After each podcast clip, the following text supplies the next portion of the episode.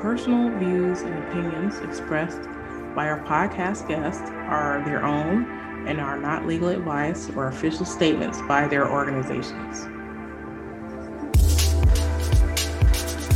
Hello, my name is Debbie Reynolds, and this is the Data Diva Talks Privacy Podcast, where we discuss data privacy issues with industry leaders around the world with information that you need to know now.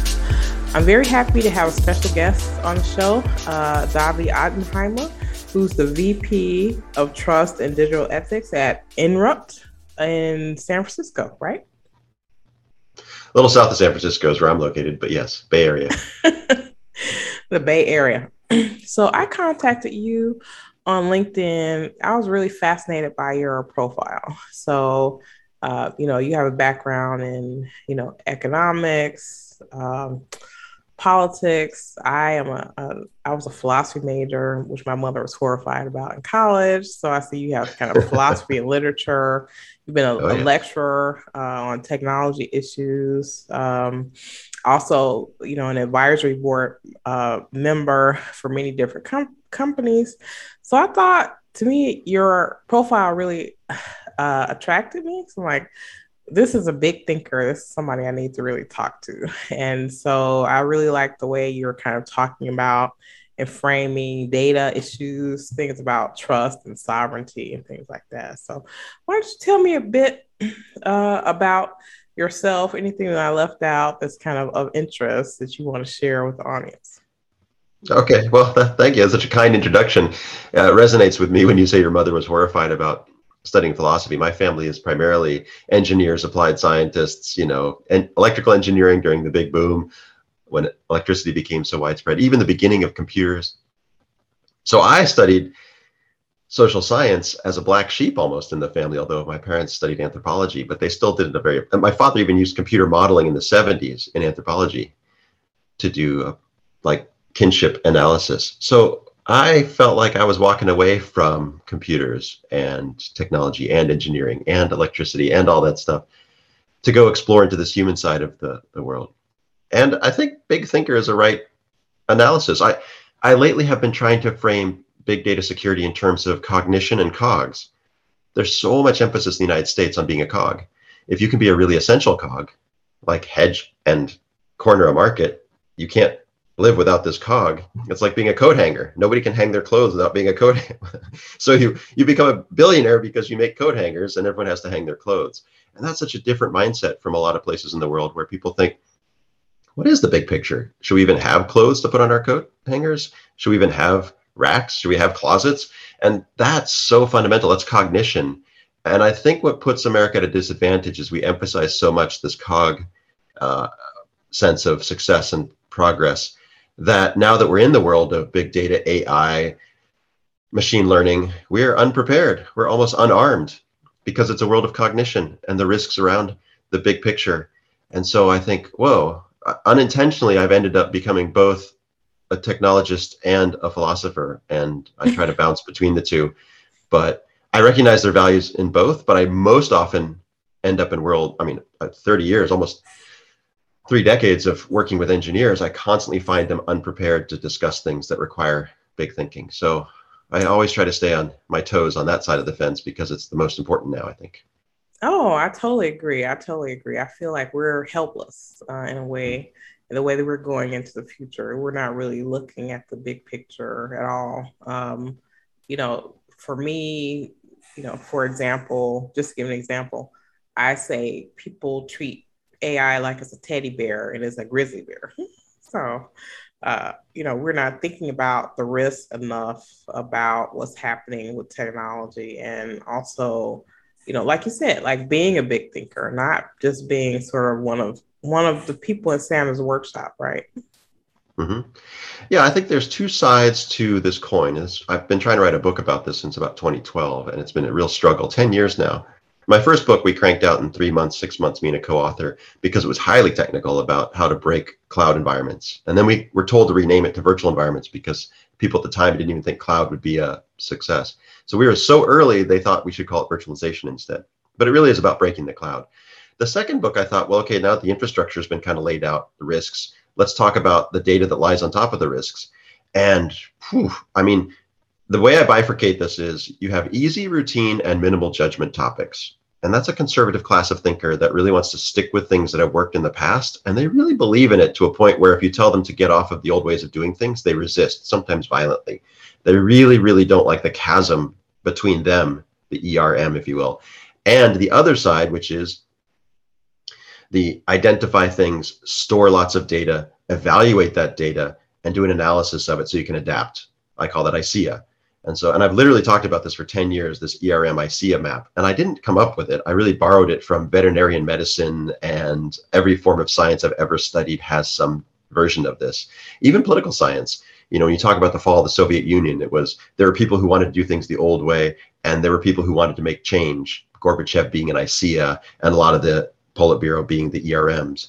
And so the chasm creates the conflict. And what I'm trying to do most often in my analysis of AI or machine learning, as you say, teddy bears, is find people who are on the ERM side who look for a teddy bear because they want it to be easy. They want it to be routine. They want there to be minimal judgment. Everyone loves a teddy bear. It's my stuffy. I squeeze it. I feel comfortable. I can go to sleep at night. But the reality is, over on the ICEA side, the person who made that teddy bear put it on a MongoDB database that's open with no authentication on the web and it's recording everything that you're doing. and so you've just put a teddy bear as a surveillance toy into your bed and it listens to absolutely everything your breathing, your heart rate, your, you know, it's reporting all of that to the insurance companies, if not somebody who's trying to assassinate you. And that really is where we get into the dark side of this stuff is a lot of the information leakage, a lot of the privacy leakage we're seeing is driven by high stakes individuals who are trying to game or manipulate and so they they use the ERM blindness of people who just want something super easy and minimal judgment, and then they infiltrate the ICEA side and people who aren't prepared to be an ICEA thinker or be able to handle the cognition of the big thought are just totally open and vulnerable to exploitation. Let's talk about ethics. Uh, so, and I know that you probably know this better than most because I've read a lot of your posts, right? Not all laws are ethical.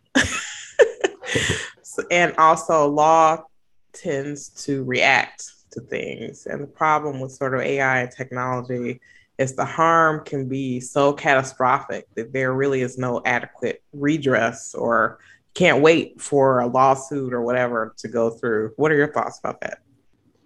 Yeah, there's an economic side to this, I think, that gets underplayed. You wouldn't write code for any machine if you knew it was going to fail because it would just be throwaway code all the time and you'd put yourself out of business. And the law is kind of the same, it's human code.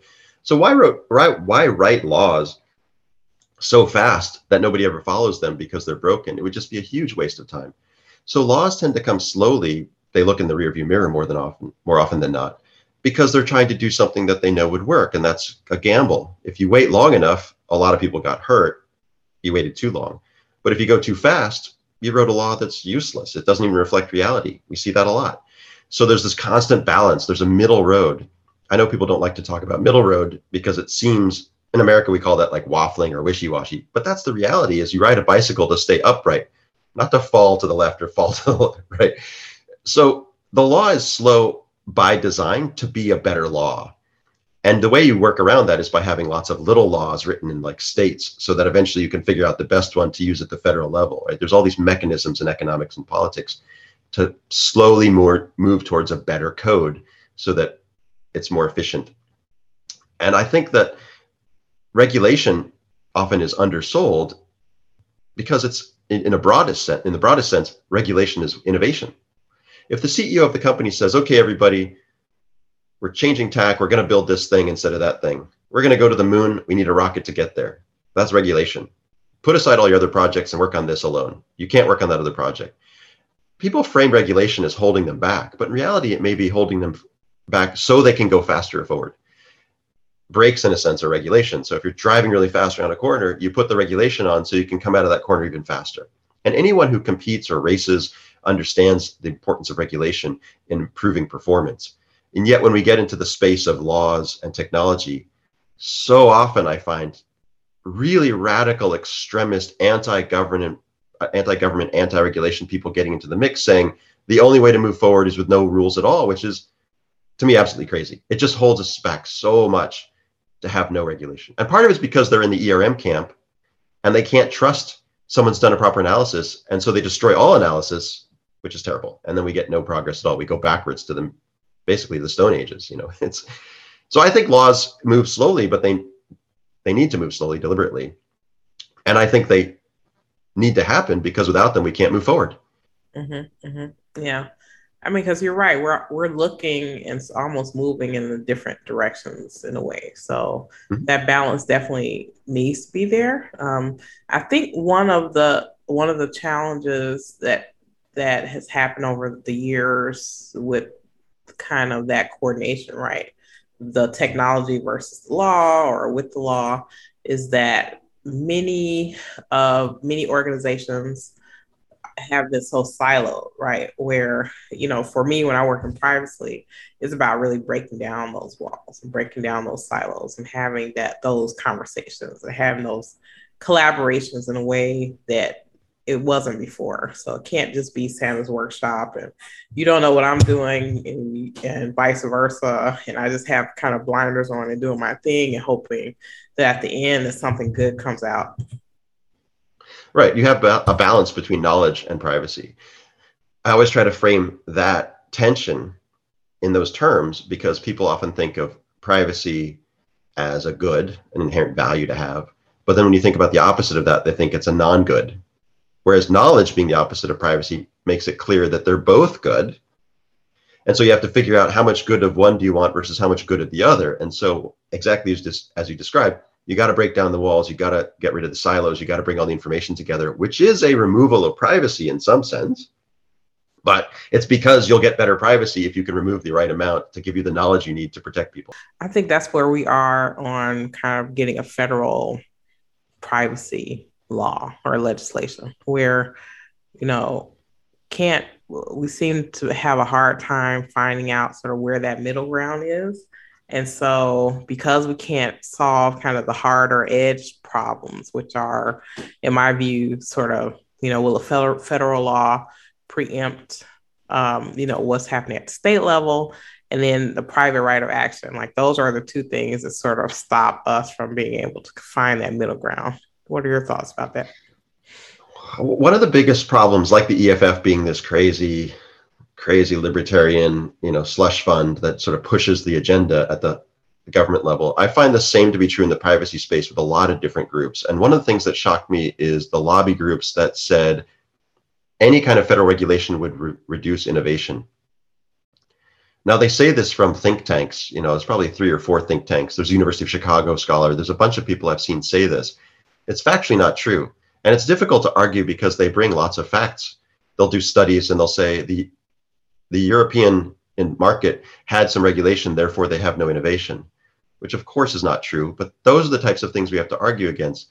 In fact, as a technologist, and this is why it's weird bridging the two sides, as someone inside companies, you know, I recently built end-to-end encryption at the field level because there was just a little bit of privacy regulation. You know, because GDPR came to bear, because larger, more wide scope geographic areas are under privacy regulation, we then had the approval from the board to put, oh, was, you know, quite a bit of engineering talent. You know, we had like 15 people and $5 million invested over a couple of years. And I've been doing this stuff for decades. So I felt like the more federal regulation you get, the more national or union based regulation you get, the more justification you have for innovation and thinking about solving the hard, hard problems. So the fact that the United States doesn't have it is holding us back. I absolutely think we're not solving the problems because when I sit in these boardrooms and talk to people, they say, well, we don't have to do it. So why don't we spend money on another feature instead that's not related to privacy? Did you, um, I would love for you to expand a little bit on Solid for people who don't understand what that is. Yeah, so Solid is about linked data. The web, obviously, is you click on a link and it takes you someplace. So imagine if back to the genesis of the web. You put up a website, you put your information on it, and then people can click a link, find a link, click a link, and get to your information. So that's the genesis of the web. It's this linked ecosystem of data where we can all collaborate, share, publish, read. So Solid allows that in the linked data system to be a personal data store. And so it introduces essentially a Venn diagram of three circles. You have the circle of stored data, which is the personal data store or pod, where everything that you generate, create, write, uh, collect goes into your personal data store. It doesn't have to be a single physical place, but it needs to be a philosophically, it needs to be like your body, a, a place that is centered around you, right? People understand it's what defines you. Now, the other two circles are the identity and the applications. So the identity is generated someplace. Maybe it's by you, maybe it's by your parents, maybe it's by your workplace, maybe it's by the sports club you join. It can be lots of identity stores, or it can be one that represents all of those. You know, the government keeps a lot of identities, your driver's license, your taxpayer ID, your birth certificate. So you get your IDs, you connect those to your data store. Now you can write apps and they always know where to put the data and they always know which identity to use. So if you get those three circles just right, anybody can write, anybody in the world can write an app and access your data, read your data, write your data based on the identities that you're using. So let me give you a real world example. There's there's a simple one. You play chess with me. We have a game.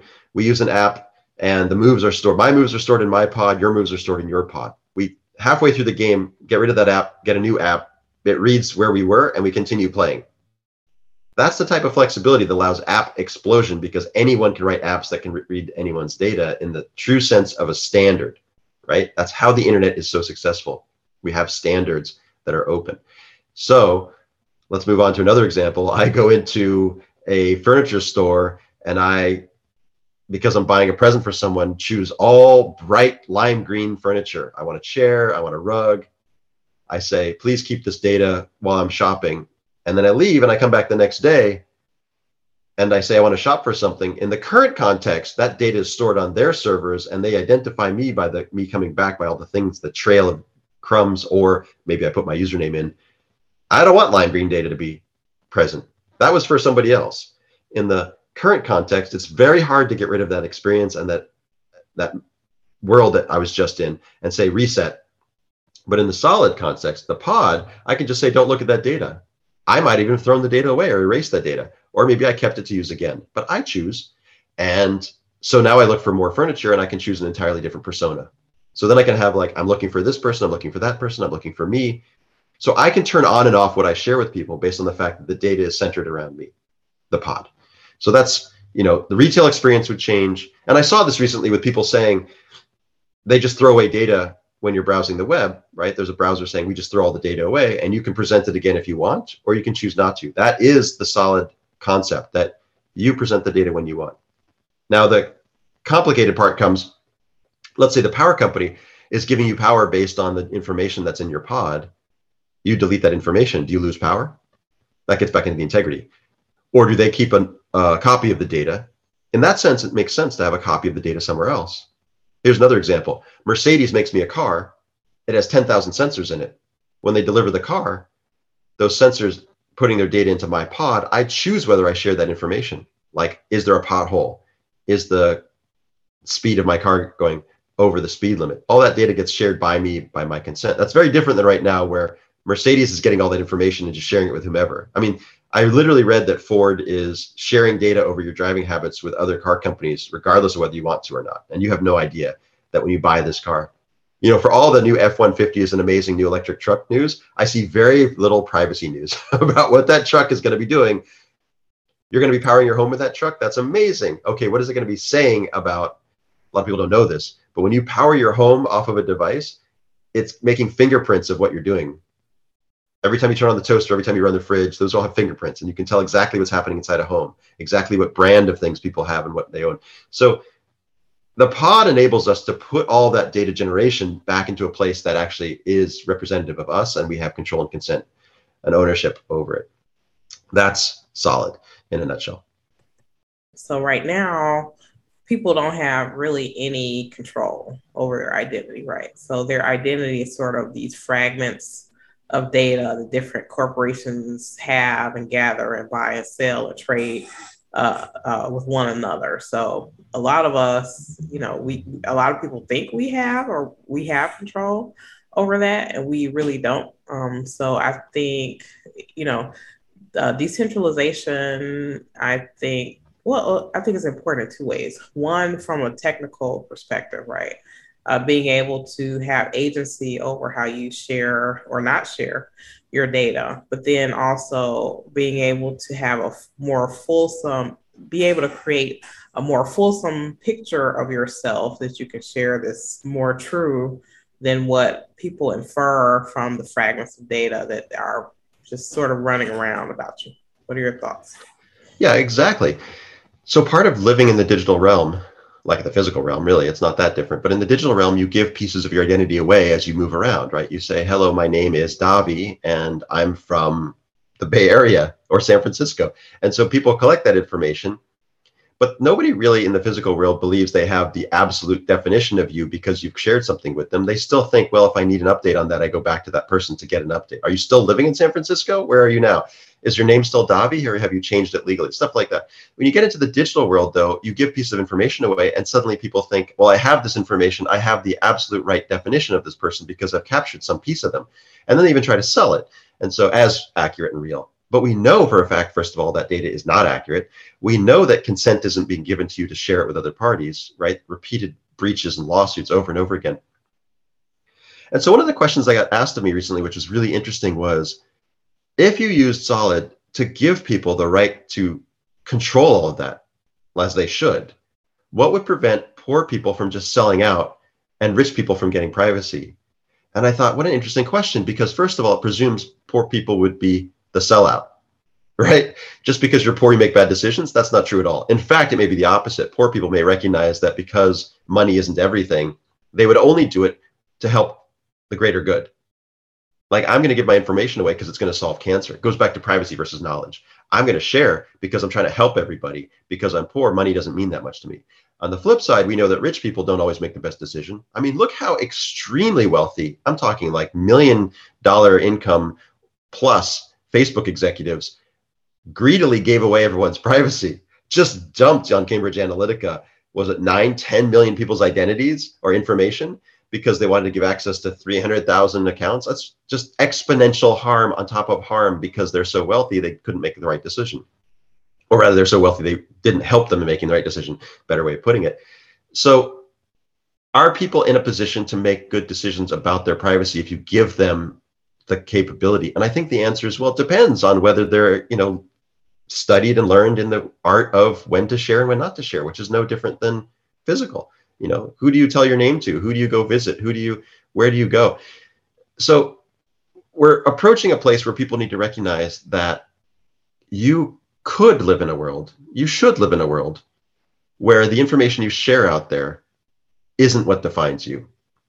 I guess it concerns me uh, for obvious reasons right? Bias that sort of seeps in here. So if you have a parent that doesn't know you right uh, how can they know what's best for you? Or how do you you know they may infer things that are not true that can that actions are taken against you that can harm you? Right. Or even even more troublesome is when you get into examples of child exploitation and prostitution where basically women who are underage are groomed and then turned into permanent children with a pimp as their controlling authority and their bodies are used against their will for things that make the pimp successful, right? Disposable bot lives. That's the Facebook model essentially. It's a sort of enslavement. It's an entrapment and exploitation of humanity. So when the prostitute kills the, the pimp, these are classic court cases. When they kill the pimp, they're exonerated because they were under control. And in fact, consent is interesting because as a child, people would say it typically, well, they're promiscuous. They would come up with excuses for, well, you shared your data. You gave away your password. You used a weak password. You did things that allow that's promiscuity in the digital sense. You did things that allowed you to be exploited by others who had dominance over you. But those are not consensual. And in fact you don't under law you do not have the right to give consent to use your body as a child right? The adult is always wrong. They're always abusing you in that context. You have not made a conscious choice. And that's where in the digital realm we need to get much more intelligent about when we have predators and we have people who are controlling tyrants, pimps, and so forth. They're not just parents, they're enforcing dominance for self gain and in a way that's exploitative and victimizing people who are trying to live in a world that they think is safe, but they have no knowledge of what they really could be living in, which is a world that gives them agency, that gives them definition of rights to their own body. Yeah. So it, now Um, there, there's a concept uh, that you you have that you talk a bit about, which is digital slavery. Can you explain that a bit? For sure, it's not that different from slavery. I mean, that's one of the big eye openers for me was as I dug into this research more and more and more, I found that a lot of the parallels to history were in the slavery concept. So what you find is this idea of you aggressively take in, you take space, you take people in that space, and then you make them a profit center and as you profit from these people's bodies, their labor, their generation of ideas, their generation of other bodies, right? All the things that they're, all the assets and value and things that they create are yours to own. If you look at that model, that's essentially what I'm finding is Facebook. It even got to the point where when I read about Facebook saying, well, the value of the American is going down or stable because fewer and fewer are joining our platform, we need to find a country that we can, like Cambodia, that we can go in and make a pitch. We'll provide internet, and then we'll get four Cambodians for every one American because they're worth 25 cents and an American account is worth a dollar. That to me just so many alarm bells. You know, I was a longtime student of colonialism and imperialism. And a lot of what I write about, I think, is shocking to Americans because they're never taught the actual history right? It's shocking to people that Washington was an avowed slaver. What you learn is he really wasn't into it. He didn't really like it. Eventually, he wanted it to go away. But none of the facts support that. What you see is that George Washington actively found loopholes in laws to make sure he didn't lose his slaves.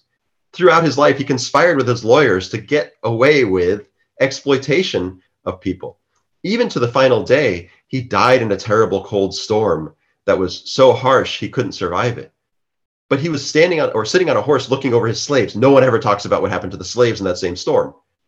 And so when I think about the context today of digital slavery, I think, okay, you have these executives at a company like a Facebook who are getting value out of all these people they draw into their platform. And they're just looking at ways that they can keep them from leaving. And they're looking at ways that they can generationally continue to expand and get into more markets and more relations and more and and if you leave you're dead to them. That's like running away right? And so there's so much pressure on preventing people from ever leaving and always staying and always generating value for them. Yeah. I, I mean i could go on forever about the, the historical comparisons but i think i think yeah. it's so instructional that it's hard to have this discussion with people unless they really understand the history of slavery. Right. and so many people do not. Right. So that's the first problem. And then the second is people need to understand that when you get into a cult, it's kind of a form of slavery. If you join a cult that you can't leave without being deprogrammed, where you feel like you can't live without them, mm-hmm.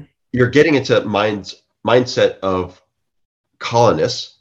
The power of colonialism was that it came in in a way that you couldn't get it out. Right. So if we talk about colonialism at all in the digital space, we really need to recognize it was a symbiotic relationship that was meant to invade your space in a way that you no longer had agency and control over your own destiny and your own body. You couldn't self rule, you couldn't articulate or express yourself because of the way that it wouldn't leave you. You had to have it in order to even survive. And I I find that like in the Bay Area, I'll even I'll, I'll find young. I, I, hate to use the stereotype, but I, I find young white men who come out of very fancy Ivy League colleges who come and say, "My goal here is to find something I can in, get inside of that can't get rid of me. I'm going to buy up all the parking spots in San Francisco so that everybody has to pay me to get them back again." and I go, "That's unethical. That's just absolutely it's illegal. You can't do that." you know, if you're in New York City, they would recognize this because they've had so much experience with the mafia and the mob and trying to get them out of the garbage collection industry or get them out of the cornering the the restaurant industry. But it's like in the Bay Area somehow they don't have the instant in the Silicon Valley, they don't have the instant mindset, the reaction to, well, that's just colonialism. That's just RICO. That's just unethical hedge cornering markets, monopolization so that's where digital slavery comes from. It's it's an easy way for me to sort of characterize the business model of a Facebook and why you'll find Facebook executives leaving and saying, "We're here to protect you." It right. was not uncommon. I mean, I went to school in England. It was not uncommon to find people who left the colonial army and said, "We were there just to protect people. We were there just to help people. We were there to make them better, and they can't do it on their own. They're not capable." And that's the colonial mindset that I find often coming out of Facebook executives saying, "Here, I'm here to help. I'm here to help you with privacy because I was doing the absolute opposite for so long. I'm the person you want to talk to." Yeah, yeah. I would love to talk with you about the way that, uh, um, you know, organizations, governments. I see this a lot where they're trying, where they try to have you choose privacy versus security, as opposed to talking about it in a way where they can exist together in some way. Um, so, you know, what, what what are your thoughts about that? Well, that's that's absolutely the problem with moving away from the privacy versus knowledge discussion. Security protects knowledge, but security also protects privacy. You can't put security in between privacy and knowledge. It doesn't fit. It goes in both. If you want more knowledge, you use security and usually integrity and availability, for example. Availability is a big, big, big part of security. But that's opposed to privacy because if I have super high availability, everyone knows it all the time. That's the best availability. It can't be lost ever. Now, confidentiality, whoa, that's also security. And confidentiality absolutely blows up all your availability. I lose this key, it's gone forever. It's very confidential. So we have in security the balance between privacy and knowledge we're supposed to do both. And so what people are doing very disingenuously is taking one part of security and saying it's opposed to privacy, but not the other part of security, which is also right there, big elephant in the room, which is completely in favor of privacy. I guess it's a lot of people don't want to be balanced. And that's probably the hardest thing is if you if you go all in on one availability and just availability, it's super easy because all you do is try to keep uptime and measure how many servers are on all the time. And then when somebody says, I need all my servers to be offline now, it blows up everything. So you have to be able to constantly balance between two completely contradictory, opposed uh, values. Now, integrity I left out there also factors in here. You know, if you have good integrity, it's it's a third circle in the Venn diagram. And actually, security is very bad at integrity. We've completely left integrity out of the room because it's difficult to talk about. But a form of privacy is no integrity. If you don't trust the data, if you don't believe this data is accurate, then you don't use the data because it's garbage. And so what you find is in real world terms, when you say, please put your secret in, people put pineapple. And what's your mother's name? Pineapple. What street were you born on? Pineapple. And so there's no integrity to the data because you're generating privacy, right? Because you don't trust the people who are going to have that database of your information. You use garbage data or you use tokenization where you substitute pineapple means I don't know, Washington, and uh, mango means cinnamon. You know, so whatever system you use, integrity is a big, big, big factor in in preserving private. So security is absolutely in favor of privacy. Um, but on the flip side, if I have really good integrity, because I've really worked hard at making sure that there's integrity, you lose a lot of privacy. So in between availability and confidentiality, integrity itself is constantly at war with itself because it's you're trying to do integrity for privacy and integrity against privacy. So it's it's complicated. When people really understand security, they don't just jump into it and become famous. Tends to happen two, three years into a security career. People become famous because they found a bug or a flaw in something, and somehow that makes them famous, as opposed to spending 20 years really grinding in the trenches of everything is contradictory and nothing makes sense to have a very big picture conceptual understanding of hey there's no perfect answer here so, so if it was the world according to Davi, and we did everything you said, uh, what would be your wish for, let's say, data privacy, whether it be, you know, in ethics, law, technology, anywhere in the world? What would I like to see, mm-hmm. or what would I change? Or even hu- human base. I like to throw human in there too. Human space. Well, let me start with Solid again because I'm working on Solid with Tim Berners Lee, which is a huge honor. It's just amazing. My whole career, my entire technology life has been on the web from the very beginning. Because the web was created, I feel like I jumped into it in 1994 and everything since then has been web. So to work with the guy who created the thing on security is mind blowingly wonderful and refreshing because I really believe in the web and I really believe the change in Solid is going to make it better. It's like sitting down with the founder who says, it's working, but not as I had hoped. So let's improve it. And I'm all in for that. Let's make a better place, a better world in the digital space. When people talk about the metaverse, I go, yeah, solid gives you the metaverse. When people talk about blockchain? I go, yeah, solid gives you the blockchain. It is the infrastructure layer, like the web, that blooms a million flowers. It creates that better world. And it has all the balance built in. You want to over centralize because that's your your deal. You can do that on Solid. You can over centralize to protect yourself from being over diversified. You want to diversify because centralization is a huge threat to your existence. You can do that. And so that's you know to create a future that is that flexible and that diverse and that representative of the human condition is what i'm trying to work on the, the human really matters in the technology space. The technology does not matter as much as the human right? The, the tractors the plows the fire all of that stuff is used by us and we need to think of it in those terms even in the digital space. And so that's the change. Solid is in a sense something other people have thought of that i'm all on board with because i believe it's a reflection of the human condition that is most useful. Now, that being said, you know, Wollstonecraft is probably my favorite philosopher at the moment and has been for a while. I used to like Hume extensively, but I realized no one's heard of Wollstonecraft. So I started getting more on that and un- trying to understand why. A lot of what she said is so helpful because you're talking about a woman in the 1700s, late 1700s, who said women should vote, women are equal to men, blacks are equal to whites I'm talking 1700s. Now, in context, in 1735, the colony of Georgia abolished slavery. So there was a lot of abolition in America before the revolution, which brought slavery back. Americans have to understand that the American Revolution was about preserving and expanding slavery. It was not about the end of tyranny. It was about creating a tyranny.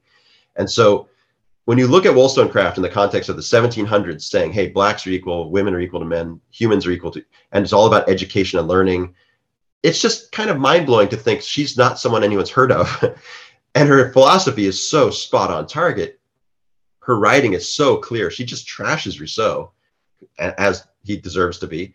Uh, Rousseau was fundamental to fascism, for example. Rousseau's philosophies ended up being tyranny, and she just trashes him in the 1700s. And so I would like to see people working on projects that are in the concept of Wollstonecraft seeing the future so often people say how can you see the future how can you predict where we're going to go how do we we need to collect all the data in order to have a better picture of what to do.